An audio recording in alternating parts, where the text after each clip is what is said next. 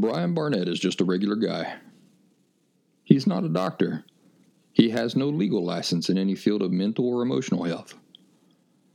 Brian Barnett merely shares the insights he's gained from his personal experiences for anybody who may choose to use such information as he or she personally chooses, while accepting full responsibility for his or her own individual thoughts, feelings, behaviors, and actions.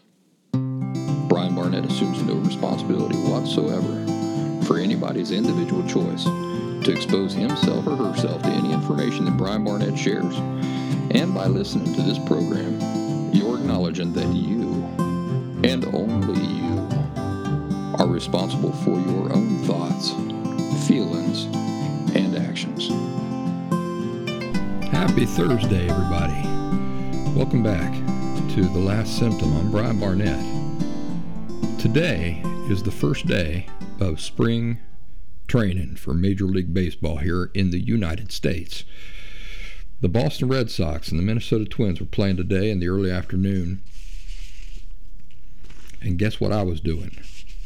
That's right. I was working on the outline of this show. So I had the game plan on a uh, on one screen on my laptop, and then in front of that screen I had the the screen that I was working on, you know, the word processor. And I lasted until about the third and a half inning, about the second half of the third inning. Um, and then I realized that this is a lost cause. I can't concentrate, and so I'm going to have to choose one or the other. And I chose to turn off baseball, the very first baseball game of the season. I hope you appreciate that, that I prioritized you folks. But I, I decided that it was more important for me to concentrate on this stuff and get a show out this week. And, um, you know, and besides that, once I finish up here, get this recorded, edited, put out for, for everybody, uh, I can always go back and pick up the recorded version of that game. But most of the time, the things we talk about here are more important. They are, they are the priority. So spring is in full effect here where I'm at. Today was absolutely gorgeous. I had all the windows open, letting the fresh air in after a long, cold winter. But you know, it was a winter that I really enjoyed. I really did. Um, no complaints. Fact, if the winter had gone a lo- little bit longer, I wouldn't have minded that at all. But it looks like spring is here. Mild temperatures today. Not too cold, not too hot. You know, it's kind of like uh, what's that story? Goldilocks. Goldilocks and the Three Bears. It was just right. And I caught myself really being grateful and thankful to be alive, to be aware, to be able to take in those things and really enjoy them. You know, I'm happy, I'm always happy to be alive. But some days are sweeter than others. And it's on those sweeter than other days that I catch myself breathing the day in deeply uh, and being truly thankful to be alive. And, you know, for the awareness of what's going on around me. It's just a wonderful, wonderful thing to be alive and to be aware and to be able to enjoy little things. I was just telling somebody the other day, I think it was my neighbor. I think it, my neighbor was uh, saying something to me about how blessed I am to have such a wonderful little girl, my little daughter Eloise, who's six.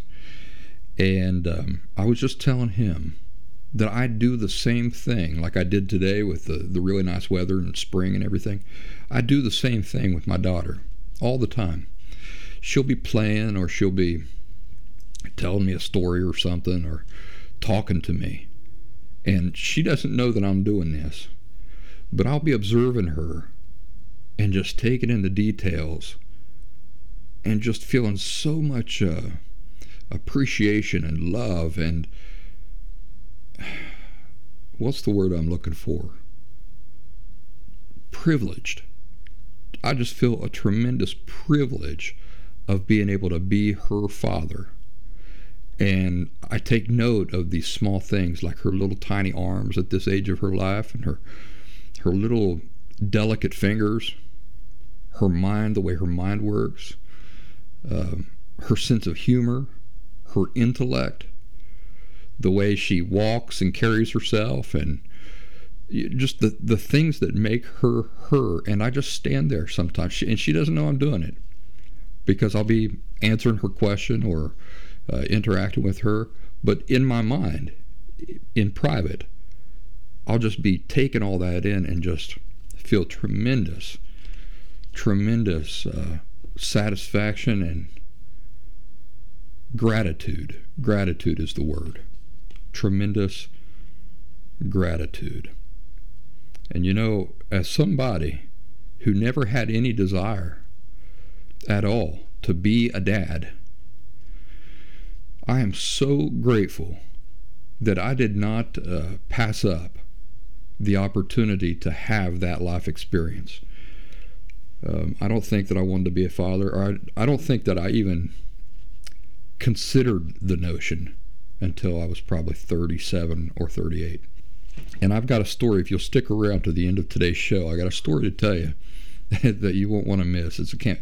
It's to. I'm going to make it into a campfire story, but it's a story revolving around the fact that I didn't want to be a dad, and um, how I remember telling somebody that at a really young age. And anyway, I don't want to give too much away. Stick around to the end. We'll have that discussion. Here's something I don't think I've ever shared with you. So, my daughter is my daughter. I mean, I am her father. I'm 100% biologically her father. But although I am 100% biologically her father, I prefer and choose not to view her as quote unquote mine. And the reason for this is because I don't like what happens, just naturally happens to people when we begin to think of other people as possessions. When we begin to think of other human beings as our possessions, she's my daughter, my son, that's my sister. It's possessive. And the results of thinking of somebody as being property, the natural results just are what they are. But if you don't think of somebody as being a possession of yours, as being something you own or that belongs to you, you'd be amazed at how uh, this affects you positively and how you treat people more healthfully. So I choose not to think of my daughter as being mine. Rather, I choose to think of her as somebody who has been entrusted into my care for a limited amount of time. Now, here's an important added detail of that. I don't just think of her as somebody who's been entrusted to me for a limited amount of time. There, it goes even further than that. I choose to think of her as somebody who has been entrusted to, to me for a very limited amount of time by somebody who is much greater than me. That makes the difference. So, the way I view it, she belongs to herself and she belongs to God. And God really is her father. And I am her caretaker father. Her earthly father, of course. But but I know, and I know that not everybody's religious, not everybody believes in God, but that's the way I choose to think about it. That God has entrusted her to me for a limited amount of time, and I'm, uh, you know, I have to answer to Him for the job that I do or the job that I don't do. And the limited amount of time that I have to do this is only until she's capable of taking of taking care of herself for herself, of fully caring for herself. So, this mindset really helps me view my place in her life more appropriately and appreciatively. See, because she's not mine from my point of view. Because she's not mine, I feel this tremendous honor of being entrusted with, with somebody so precious. So it's not like she's just some sort of thing that I'm entitled to, you see. And, uh, you know, when I look around, that's kind of the attitude I see. Well, we just have kids. Everybody can have kids. You just boppity doopity boop and pop, you have kids. And it just kind of seems like this entitlement. And people's attitudes seem to reflect that. Like, I'm, I'm entitled to have kids. Well, you know, if that's your attitude, and you're right, you are entitled, and you can choose to think of it that way. But if that's your attitude, that I'm entitled, and that's the only way you choose to look at it, well, then the way that you go about parenting will reflect an entitled attitude. But if you instead choose to think about it as being not something that you're entitled to, but rather as something that you've been assigned the responsibility of, then, and, and that's your attitude, well, then that's the way you'll go about it. Especially if you think, well, I've been assigned this responsibility by somebody much greater than me. That's and that's the way that you that's the attitude that you live with. That is the way you will go about it. And uh, kind of a a side effect of this is that you'll feel the great weight and privilege that comes along with that responsibility. I know that in my case, because I feel like it's such a, a wonderful honor and I've been entrusted with such a, a precious thing, I say to myself, boy, I, I don't deserve this. I never deserved to, ha- to have such a blessing, to be a father to such a wonderful, a wonderful little girl. And um, that makes me want to live up to the expectations that the person putting giving me that responsibility might have for me. Not only do I not want to disappoint the person entrusting me with that privilege, but I also choose to think that there will be an accounting for the job that I do. And what will that all come down to? The accounting for the job that I do, whether I do it well or I don't do it well, or I take it seriously or I don't take it seriously. Well, what it'll come down to is how much I care. How much did I care about that responsibility? How seriously did I take that responsibility?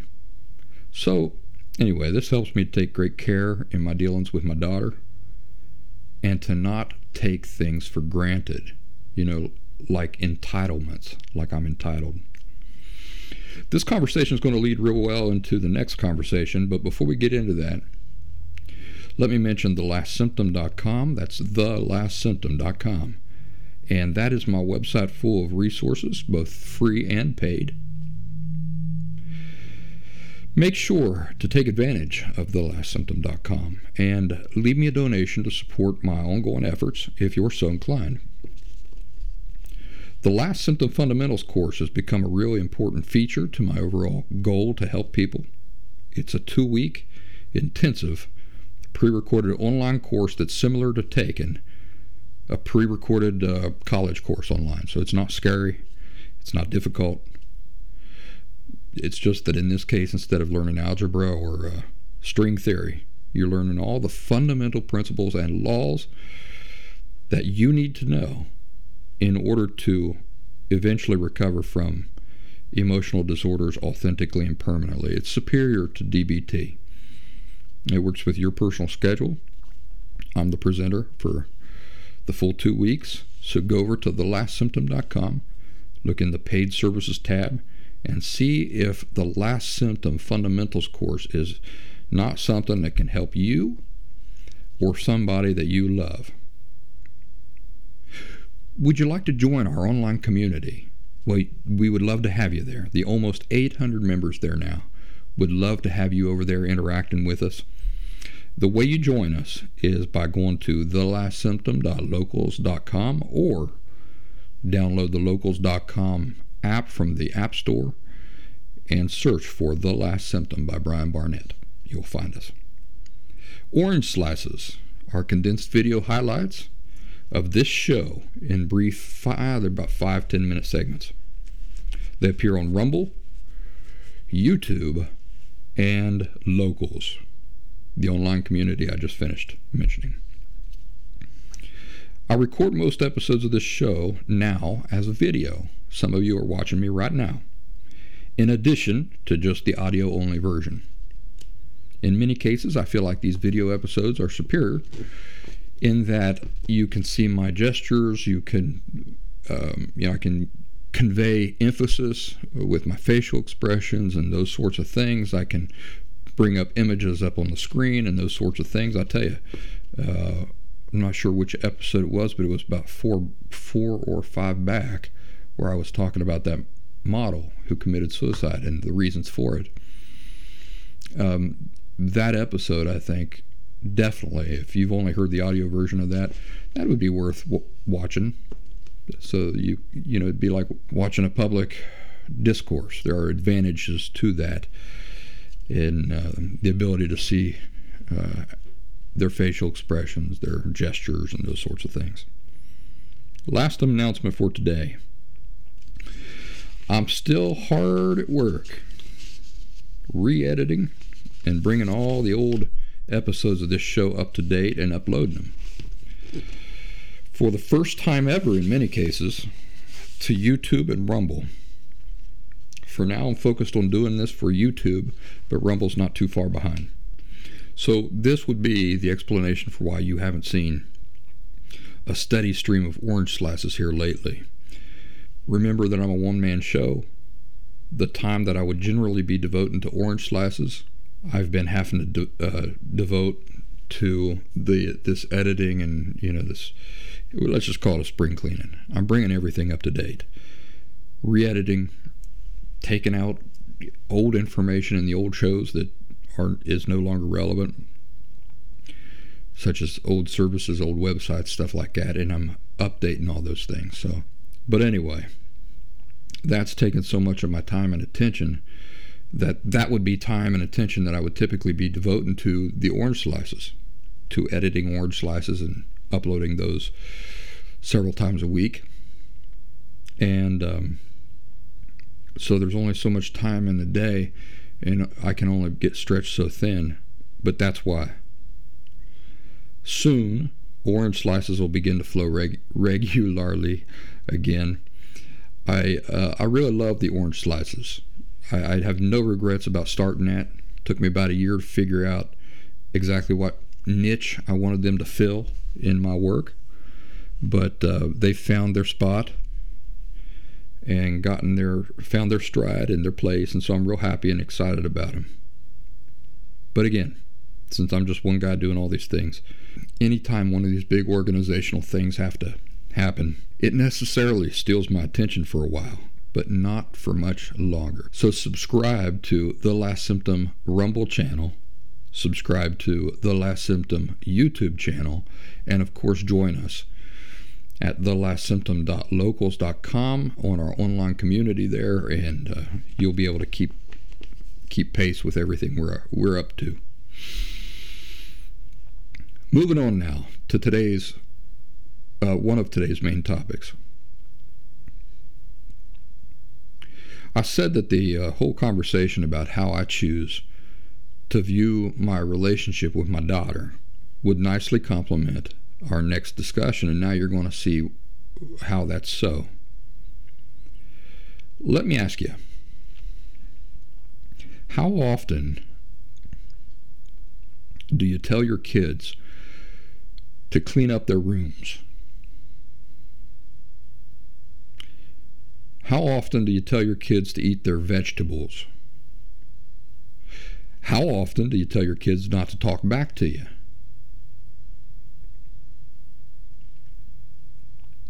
How many times do you check your children's phones or tell them to explain where they've been? Or do you tell them to do their chores? Well, I think all these things just kind of come with the territory, don't they? Being parents. Don't you think? I know, for example, that my daughter leaves the remote control for uh, my television. For example, I have a big television right there. You can't see it; it's out off camera, but you can see the the recliner behind me. So my daughter will be here, and she'll be watching a movie on my my TV, and she'll sit with the remote. Instead of putting the remote on the table right next to the, the recliner, she'll put it in the chair with her. Well, the problem with that is that she ends up sitting on top of the remote control until the batteries are completely dead. Why do the batteries completely die? Because her little butt is sitting on the buttons of the remote control, which means it's sending a signal out all the time to nowhere, by the way. It's just a signal that's blasting off into outer space somewhere forever and ever, I reckon.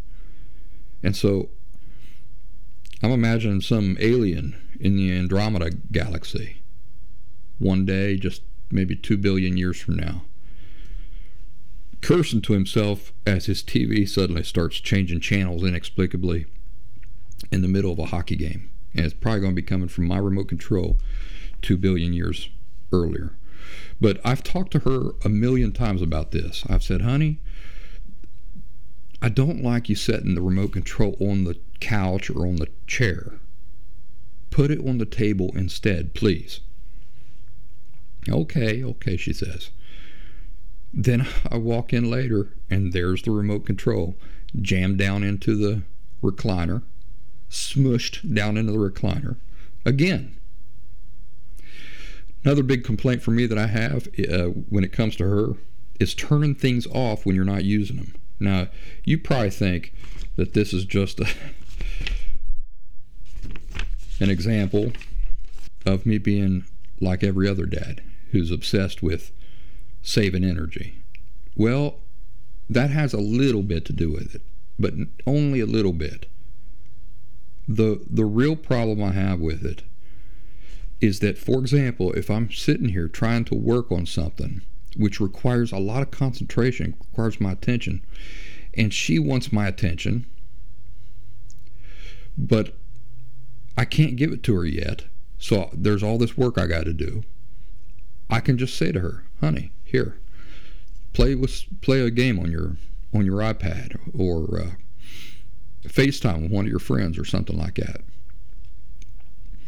But if she's left her iPad on all day when she's not even using it, when it comes for me to do that, she can't use her iPad. It needs to be charged. So now I have to entertain her. And uh, so it, it steals me away from my work. I lose time. It's it's really kind of a selfish reasoning behind it. I lose time. It sets me back in my schedule for hours. So it just drives me nuts when I come across her iPad and it's sitting there. The game that she was playing, it's not turned off or anything, and it's just sitting there on, and it's been on for 25 minutes or 30 minutes or an hour. So I constantly telling her, honey, I want you to plug that iPad in, please. Put it, plug it in right now. I want you to do it right now, please. All right. So she plugs it in. Another one is leaving doors open, not wide open, but not latching the door. So she'll run through, close the door, but it won't latch. So it, it's basically it's hanging open. My dog comes along, can just kick it open. Anybody can get it. The wind can knock it open. That really annoys me, and I've had that conversation with her a million times. Honey, please, I want you to shut the door. You you don't I want you to take the time to make sure that the door is latched and it's properly closed. Please. Okay, Daddy. Do I have the right to tell my daughter to clean up her room? Yeah, I absolutely do. Does she have any options for not cleaning the room if she doesn't want to clean up her room and I have decided that she will clean up her room. Does she have any options? None at all. I am the ultimate authority who can make her do things even if she doesn't want to do them. I have that authority, I have that power over her to make her do even things that she doesn't want to do and that she has no choice but to do. But here's the question I wanted to ask you How often, when giving your kids a direct order that you have a right to give, and you've had the conversation with them nine million times, they still not getting it right. How often, when you're giving them that direct order, do you include please and thank you? Well, I'm not asking for an answer, obviously. And obviously, this is not meant to be a guilt trip. I want to talk about this because it's important as far as it reflects attitude. So it's just a question for you to ask yourself and to think about for a second. How often, even when I'm justified, I have the total right and authority and power to make my child do a thing or to order them to do a thing right this second, how often do I take uh, the time and am I mindful enough to include please and thank you? So, for example, my daughter knows that I hate having things under my feet when I'm trying to move around, like her toys, for example, bunch of junk around my feet. And I mean, my daughter she is, uh, I've never seen anything like it. She, my floor space can be perfectly clean and clear. She'll start playing, and an hour later, you can't walk through there. I think I've seen uh, Dave, what is his name? The comedian, Chappelle. I've seen Dave Chappelle ha- uh, slip in some commentary about that happening in his life. And it's it, man it's just infuriating. So my daughter knows i hate to have a bunch of junk around my feet on the floor toys and that sort of thing. So she knows it very well. We've discussed it many times. And i don't feel at this point like i have to be too sweet too very awful sweet about it when she junks up the floor with toys just leaves them there and then i come along because we're way past. We've had we've had the conversation 90 times. I'm not kidding you. So I feel pretty justified and righteous in my calling her to the room and telling her to pick them up lickety split. And the reality is, I am justified in it. And she'll have to do it whether whether I include please and thank you or not. But I always include the please and the thank you. Saying please and thank you to our kids, even when we're barking out orders, that we're it has gotten to a point where we're justified in barking those orders. Even when we are barking those orders, take the time to include the please and thank you. Why? Well, ask yourself, what attitude does it reflect when I do that? I'm saying me, but I would hope that you're thinking the question from the first person for yourself. What attitude does it reflect coming from me when I do that? Let's put it this way in their minds, our children's minds, what attitude does it reflect?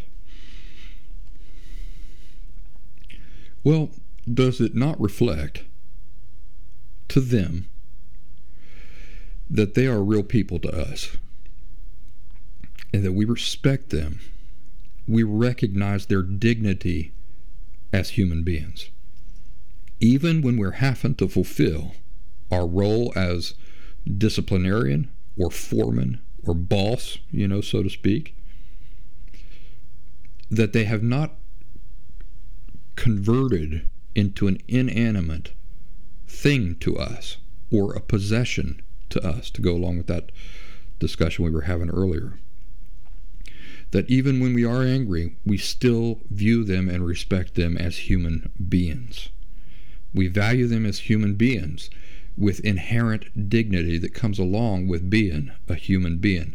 And that they're not just any human being, but they're the human being that we have the honor of caring for and that they, they matter to us. We're, they're still valuable to us. They still matter to us.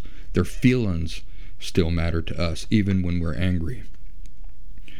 So, me ordering my daughter to pick up the toys when I'm angry and justified usually sounds like this Eloise, Eloise, honey, come here right now, please. I'm angry. She hears I'm angry. But there's some part of her that heard that please. That it's not insignificant. There's some part of her that heard that please even though I was angry. She's thinking, oh, what did I do? But she's not thinking, what's wrong with me? She's thinking, what did I do? Honey, haven't we talked about this? Well, I want you to pick that stuff up right now. I mean it. You won't be doing anything else until all this stuff is picked up. Please. She starts picking things up. I see her beginning to pick all the stuff up, and I say, Thank you. I appreciate you doing that. And I say that as I, now I turn and I leave to let her finish picking up the stuff that she should have never left there in the first place. Then, later, when she finishes and she comes shuffling into the other room where I'm working or whatever, I'll say, Did you finish? She'll say, Yeah, I finished. And that's when I'll thank her again. Come here. Thank you. Usually it's with a, an embrace or a hug or something. Thank you. I appreciate you doing that. We might have a little discussion about honey. We, we've had that discussion a million times, haven't we? So please try harder next time. I will, Daddy. I, I don't know why. I just forget. Well, I know. I know you forget because you're at the age where kids forget. They get excited about other things, and I understand that. And I do understand that, by the way. I do take that into my into consideration too. I do put it into context. She's six. Did I do any better when I was six? Nope, I didn't. And I, I would bet, I'd bet you a nickel that all the other six year olds out there are not doing any better either. So it's not a it's not something she's doing on purpose. It's not something that all six year olds don't do. But that's the interaction we have as, as father and daughter. I expect her to learn anyway. And, um, but it doesn't make me stop loving her, doesn't make me stop uh, viewing her as a human being. So I include the please, pleases and the thank yous. So I want you, I just want to kind of draw your attention to the fact that I thank her when she begins doing the thing, right when she begins doing the thing. I thank her then. And I thank her later too, once she's finished. So I emphasize the thank you. I do it all the time. I do it even for small things. Eloise, please come here right this second. Did you leave the bread out lying uh, there on the counter that the, the dog knocked off the table? Well, I want you to clean it up off the floor right now, not later. Please. Once she starts doing what I've ordered her to do, I say, Thank you. Thank you for doing that for me. Later, once she's finished and she comes in, or she, I see that she finishes, I again thank her. Thank you for doing that. I appreciate it. If she sees that my attitude genuinely is that she's a real person, and that even when she's out of line, or when I'm angry, I still make it a point to dignify her. What is she going to grow up believing about herself. what sort of treatment is she going to view as acceptable or unacceptable from others? She's going to be out in the workforce one of these days. Have you had bosses that treated you like you weren't human? Well, I have. Or like, um, you deserve to be treated kind of like less than human. Yeah, I've had bosses like that, and I sh- and I I ended up working for them longer than I ever should have uh, because I had no self respect. I was not raised to think of myself as uh, being worthy enough not to be mistreated by bosses. Uh, in fact, my dad had me believing that if a person's your boss, that basically you're their property. You got to do whatever they say, no matter how they say it, and, and all these things. But the way we look out for ourselves, we, the way we value ourselves, the way we dignify ourselves, the way we love ourselves, necessarily involves what kind of treatment we we view from others as being acceptable or unacceptable, even in a even in a job. And you know the jobs I'm talking about. I was never making ten million dollars a year on those jobs. I was making like minimum wage. No way, no way should I have ever put up with some of that treatment, because I could have quit and gone and gotten a, another minimum wage job the very next day. So what sort of treatment is my daughter going to view as acceptable or unacceptable from others? See, that's how I raise her to look out for herself and to stand up for her own dignity, to protect it as something worth protecting. I may not always be around to jump to her defense, and, you know, whether I'm there or not, it won't always be my responsibility to do that for her anyway. So the answer is to raise her in a way that she will naturally stand up for her own self and be protective of her own self value in these ways. So that's the conversation I wanted to have with you about my daughter. Talked about her a lot today, didn't we? I got to tell you that uh, we just had the time change here in the last, what was it? It was uh, this past Sunday. And uh, I, I held a very scientific, super scientific poll there on our online community, our last symptom online community. Super, super scientific. And uh, I asked in that poll if people like daylight savings time, the time change, if they don't like the time change, or if where they live there is no time change. You know what the results of that uh, super scientific poll was? Well, I ain't going to tell you. You got to be part of our group. So go over to the lastsymptom.locals.com, join our group, and then you'll know. I can't tell you. It's top secret. But I'll tell you what my answer was. My answer was that I hate time change. And it happens twice a year, and it royally screws up my internal clock. I mean, royally. And so that was Sunday, and I haven't had a proper night's sleep since. And I'm really suffering. And uh, I just, I, I'll tell you, I feel like kind of like a walking zombie. I, I cannot catch up to my sleep. It every time it happens, it takes me about two weeks to catch up, or for my my internal system to readjust, so that I get the the rest that I need. My brain starts working again, and all these things. So I just got a notice the other day that the uh, United States Senate passed a bill to make daylight savings time permanent. And I couldn't believe it. I leapt for joy. Now, here's the thing about that I don't understand politics well enough to know what that means. Clearly, it's not law yet. And clearly, it's got to go through some other hurdles before that were to happen. And I don't know what the likelihood is of that bill going through those hurdles. But it seems like a step in the right direction to me. And it would be perfect, perfect in my opinion, if they would just keep daylight savings time just all year round. So we'll see about that.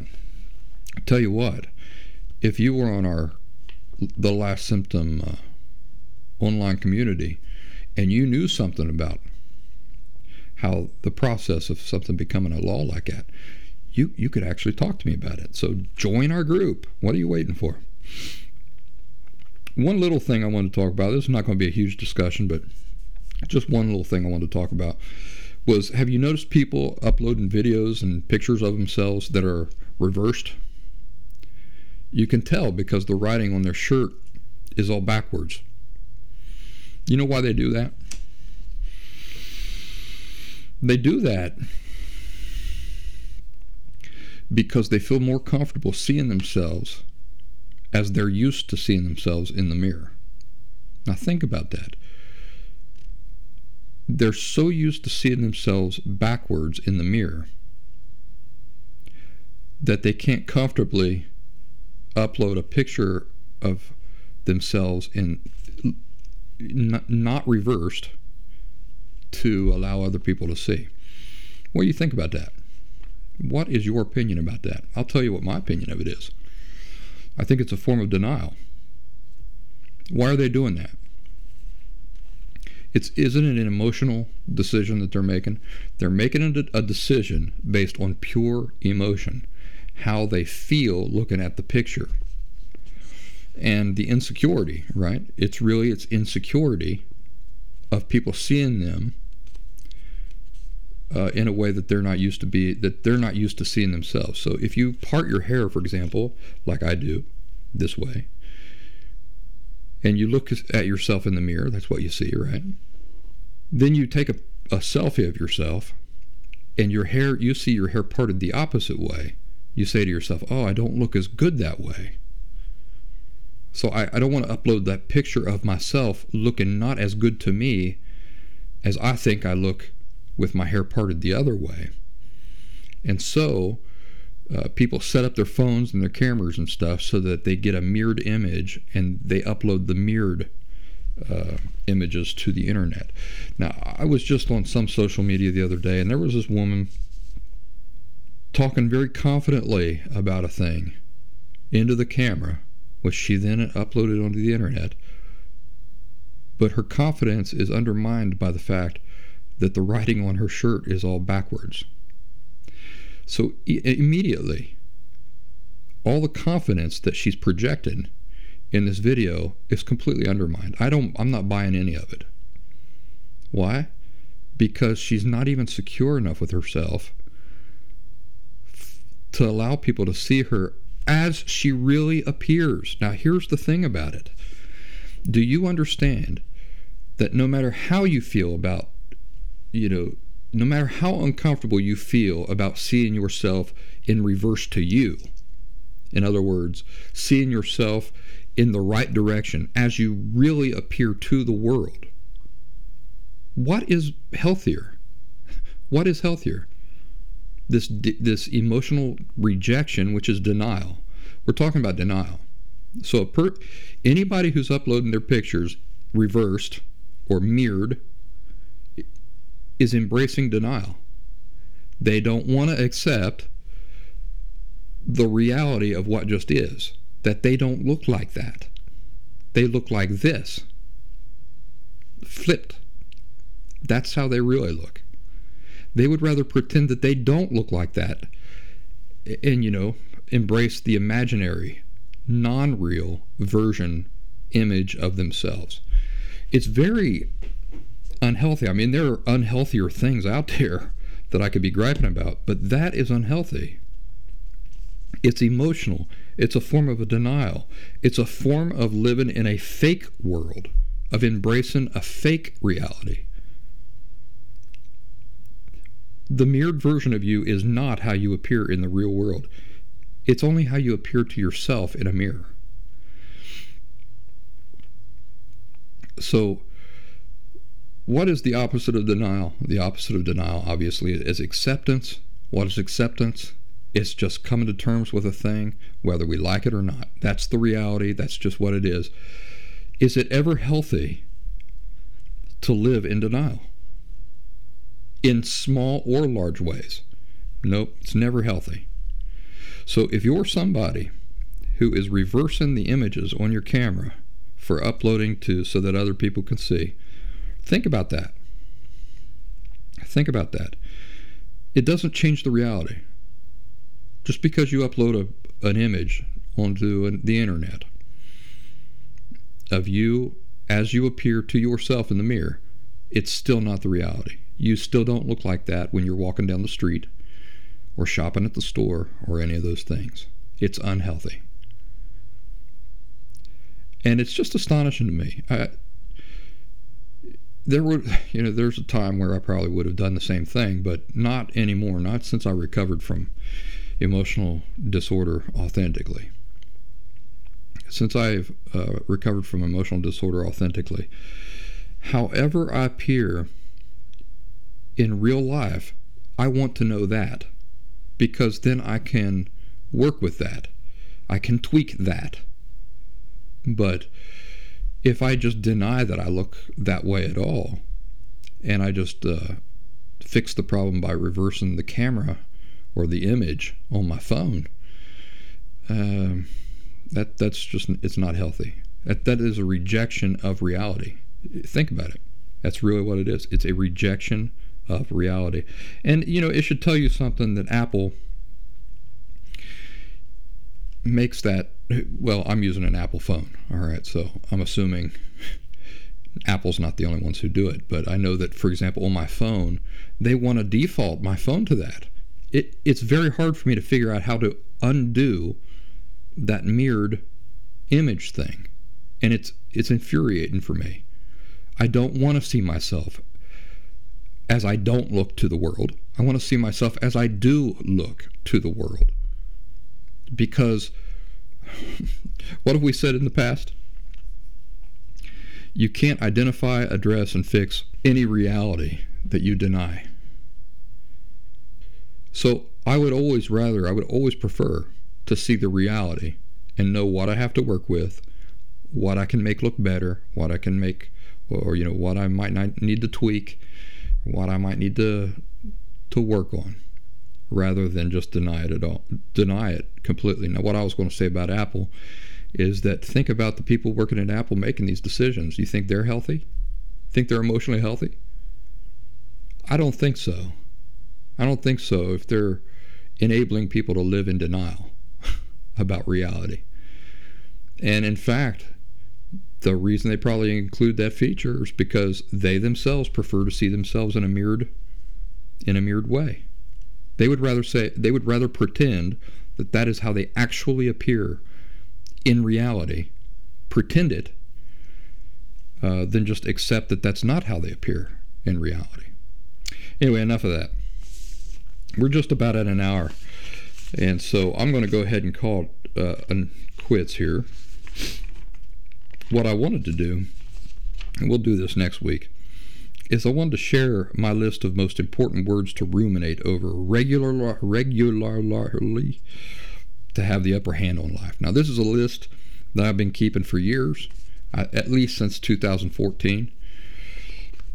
It's a list I keep on my phone. It's a short list, but I title it my list of most important words to ruminate over regularly to have the upper hand on life. I think you're going to enjoy that discussion. We'll talk about not only the words on my list, but the notes that I have accompanying those words. So, oh, I promised you a story, didn't I?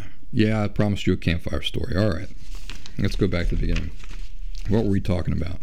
Okay, the story about me not wanting to be a dad. All right, well, you're going to enjoy this. So, I was 11 or 12, and I was talking to a friend of mine named Mark. Uh, and actually, Jordan was there too. My old buddy Jordan was there. And there were a few other guys there too. And we were telling jokes we were all standing around telling jokes. Jordan was like the king of jokes. In fact, I think every joke I've told you folks are jokes that he told me. And I'm simply passing on. So anyway, we were standing around, me and Jordan and Mark and some other friends, and we were telling jokes. Some of them were getting pretty naughty for uh, you know, 12, 11, 12, and 13 year olds. But anyway, uh, Jordan told this this joke. The punchline was that the the guy's girlfriend in the joke ended up having a, a penis. And oh man, I don't I don't remember the joke. I just remember we died laughing. It was the funniest joke in the world, and you know we were just bent over howling with laughter. And all of us, all of us were just bent over howling and laughter, and Mark was standing there not laughing at all. He wasn't laughing at all. He wasn't even smiling. And uh, at one point, we stopped laughing. I said, "Mark, what's what's wrong? You don't get the joke?" And he says, uh, "No, I don't get it."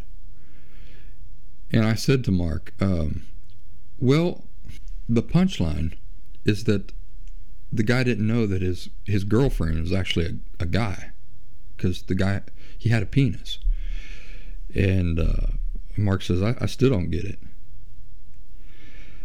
i remember jordan and me looking at each other like what on earth doesn't he get about this and i said mark women don't have penises and he said well yeah yeah they do man we just about fell over Mark,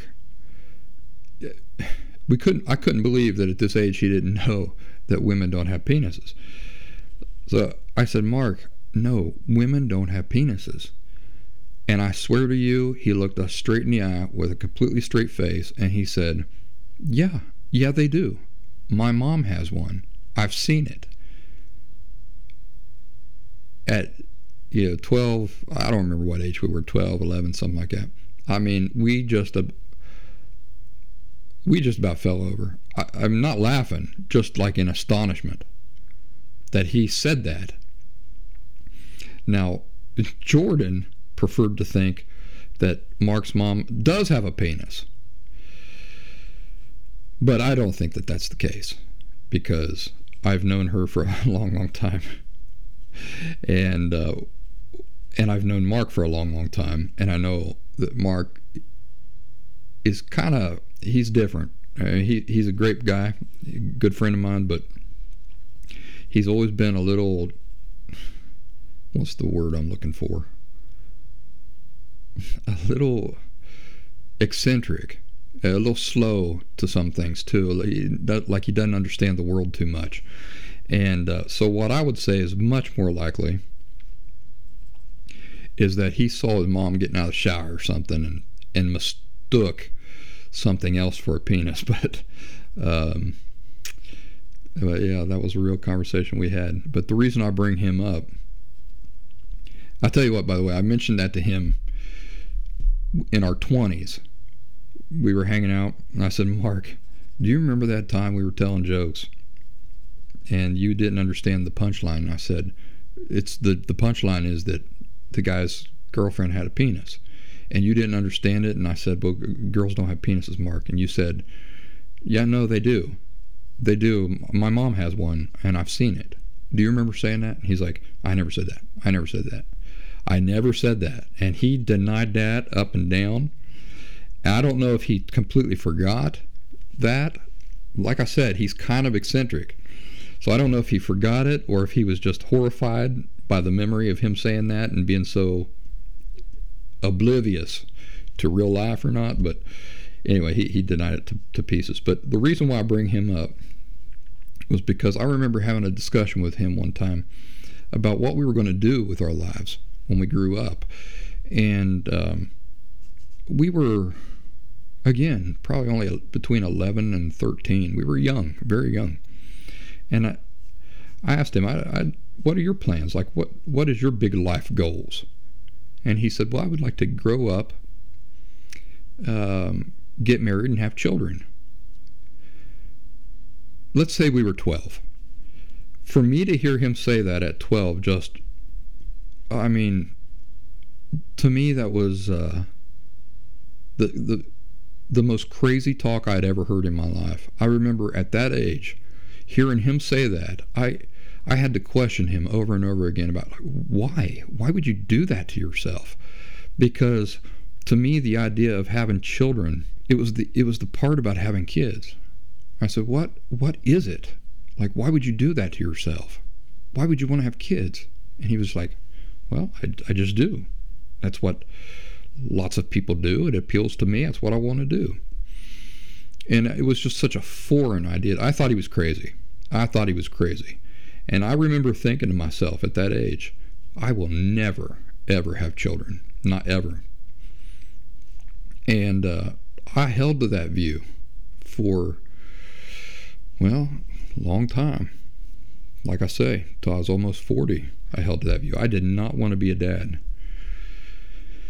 I I didn't want the responsibility. It did not seem fun to me. It didn't seem like there were any positives about that. It seemed more like a like putting yourself in prison uh, voluntarily than anything good. And um, and I'm just so grateful. I am so grateful, first of all, that I didn't have children before I was ready.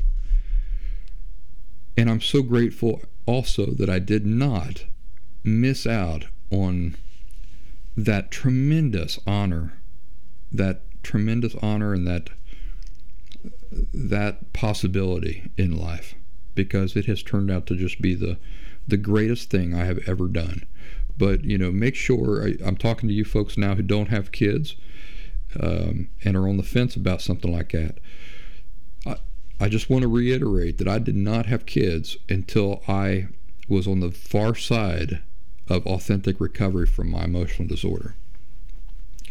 It was it was at that point where I started to realize that now, um, you know, I'm not going to be a bad father. I'm not going to damage them in the same way that my parents parented, and um, you know, I've got a lot of now new, healthy, wonderful perspectives that I know will serve me well as a parent. Uh, and the desire was there the desire had been born inside of me to, to become a father at that point. So I'm not saying run out and have kids um, without some conditions.